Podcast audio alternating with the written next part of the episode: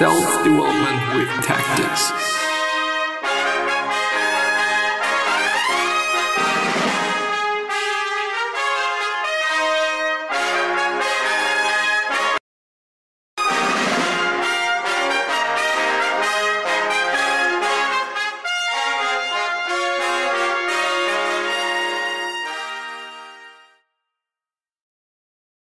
So, today we're gonna go ahead with A Force for Good by Daniel Goleman and also the Dalai Lama.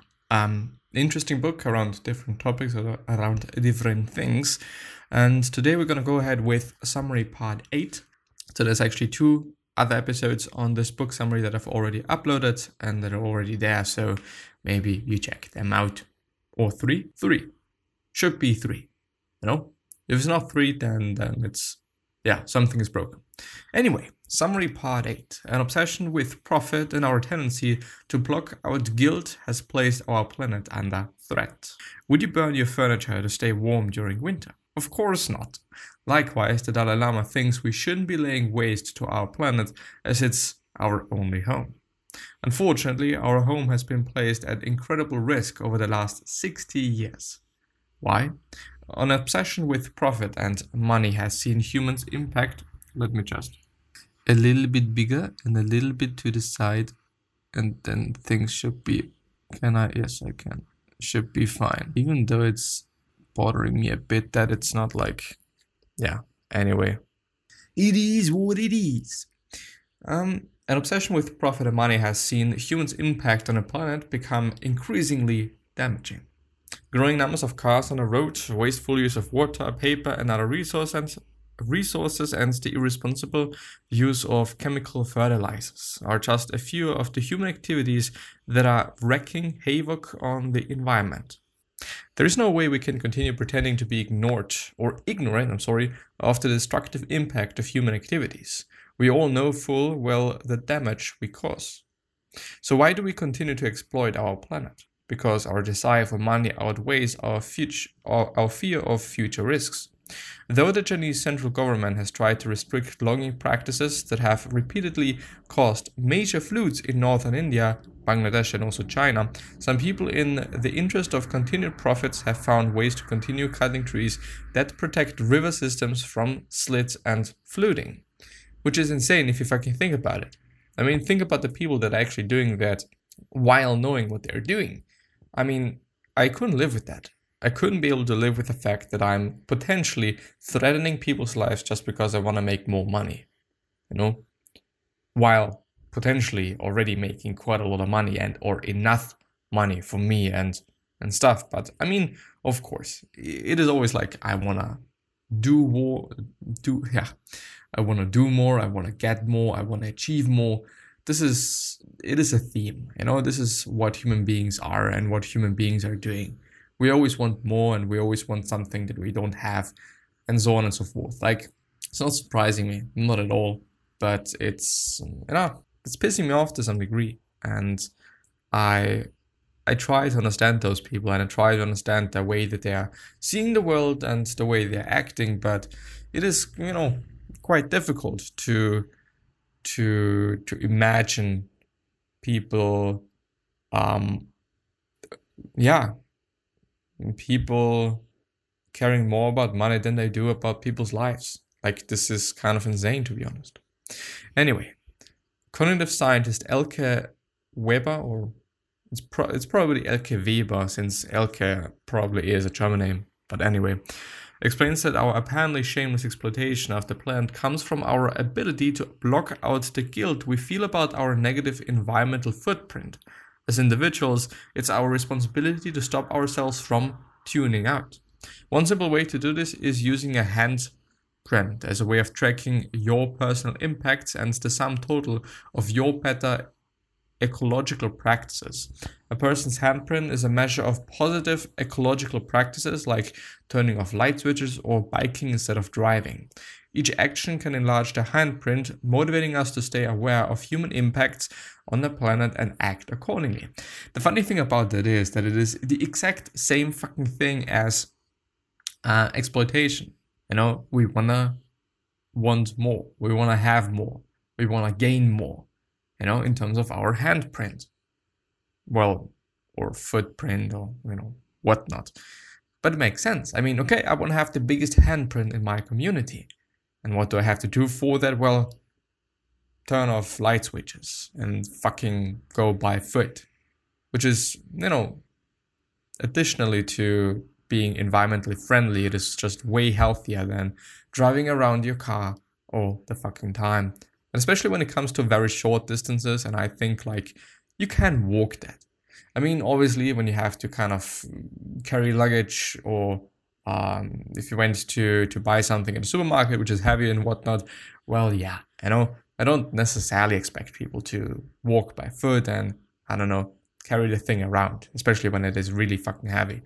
But when it comes to like I don't know everyday things and and things that one could easily do by foot, why aren't we doing that?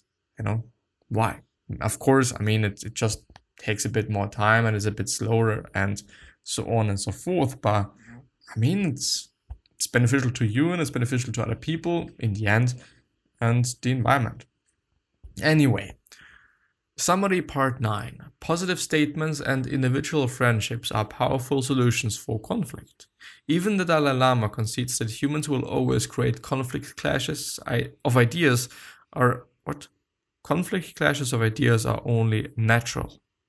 Okay, well, in order to cope with such clashes, good communication and mutual understanding are vital. In fact, it's easier to create a healthy dialogue than you think. There are a handful of basic moves that you can turn to that you can turn to during a confrontation with another. The first is as simple as saying something positive about the other person and something positive about yourself. That's exactly what philosopher A.J. Ayer did in 1987 at a higher society party in New York. Notified that somebody was being assaulted, Ayer rushed to the scene to find Mike Tyson forcing himself on the unknown Naomi Campbell. Ayer insisted that Tyson stop, to which Tyson asked him, Don't you know who the ex what? Don't you know who the expletive I am? I am Mike Tyson, heavyweight champion of the world.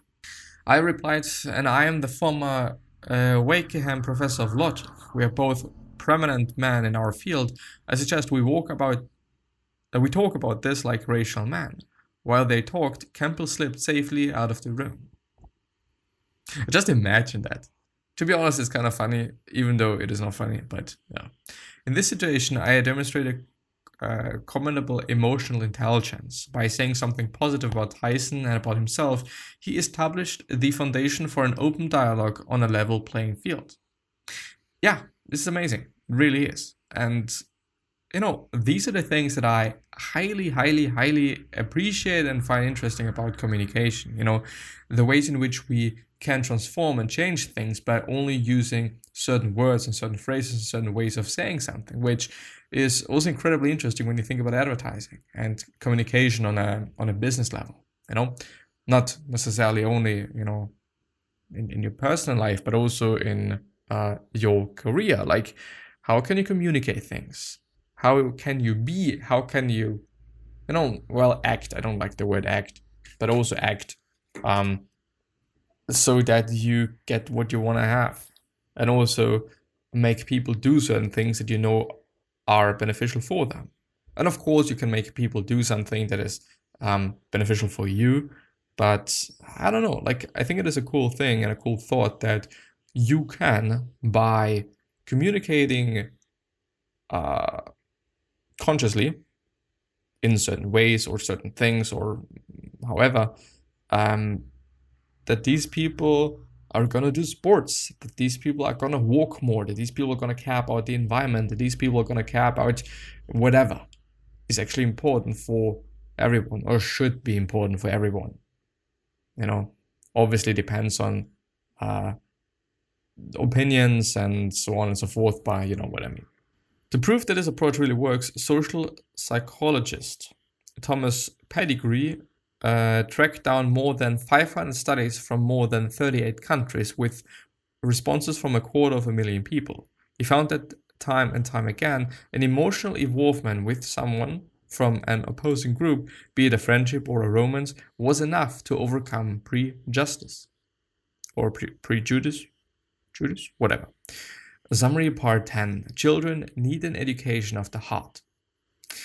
Um, what parent doesn't want their children to get good grades? Although it seems healthy to encourage children to pursue academic success, it can lead to immense pressure and emotional damage. In a world where academic achievement is everything, which is totally not the case, fortunately, at this point in time, but maybe back in the days when this book was written, it was, and it also depends on um, your point of views. And yeah, the Dalai Lama believes that modern schooling needs a reform that prioritizes the heart. One way to educate the heart is through mind training. Mind training is not the same as learning facts, figures, and historical dates. Rather, training the mind centers on improving a student's ability to concentrate, regulate, and reflect on their thoughts, which is always going to be amazingly, amazingly, amazingly uh, important. Simran Deol, an 11th grader, sat with her eyes fixed, fixed on a dot in front of her while wearing a helmet that measured her concentration levels. Her concentration soon began to waver, so the Dalai Lama reminded Simran that when training our mind, it's useful to make a distinction between the mental and the sensory levels of thought. As Simran observed the dot, her mind was focused on it on the sensory level, but this focus was hindered by other sounds and sensations in order to sharpen her focus. Simran began to concentrate on a dot within the mental plane as well. This meant holding the image in her mind's eye. Her concentration made a striking improvement, demonstrating the power of a rather simple but very useful technique. Just think of all the times when you know you could have made a better choice if you've just been more concentrated on the task at hand. Today's children are tomorrow's leaders, so we should equip them with what they really need powerful, reliable ethics and the capacity for learning by compassionate values.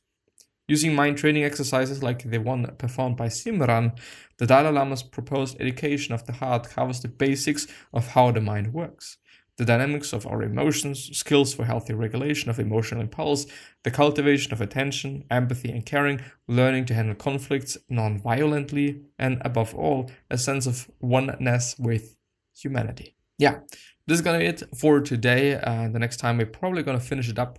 Maybe we're also gonna add something if it is a bit too less, you know, because I think there's not too much left. So I might have, quote unquote, add something or to add something. Anyway, I'm gonna see you the next time. Bye bye. I wish you the best and stay fucking safe.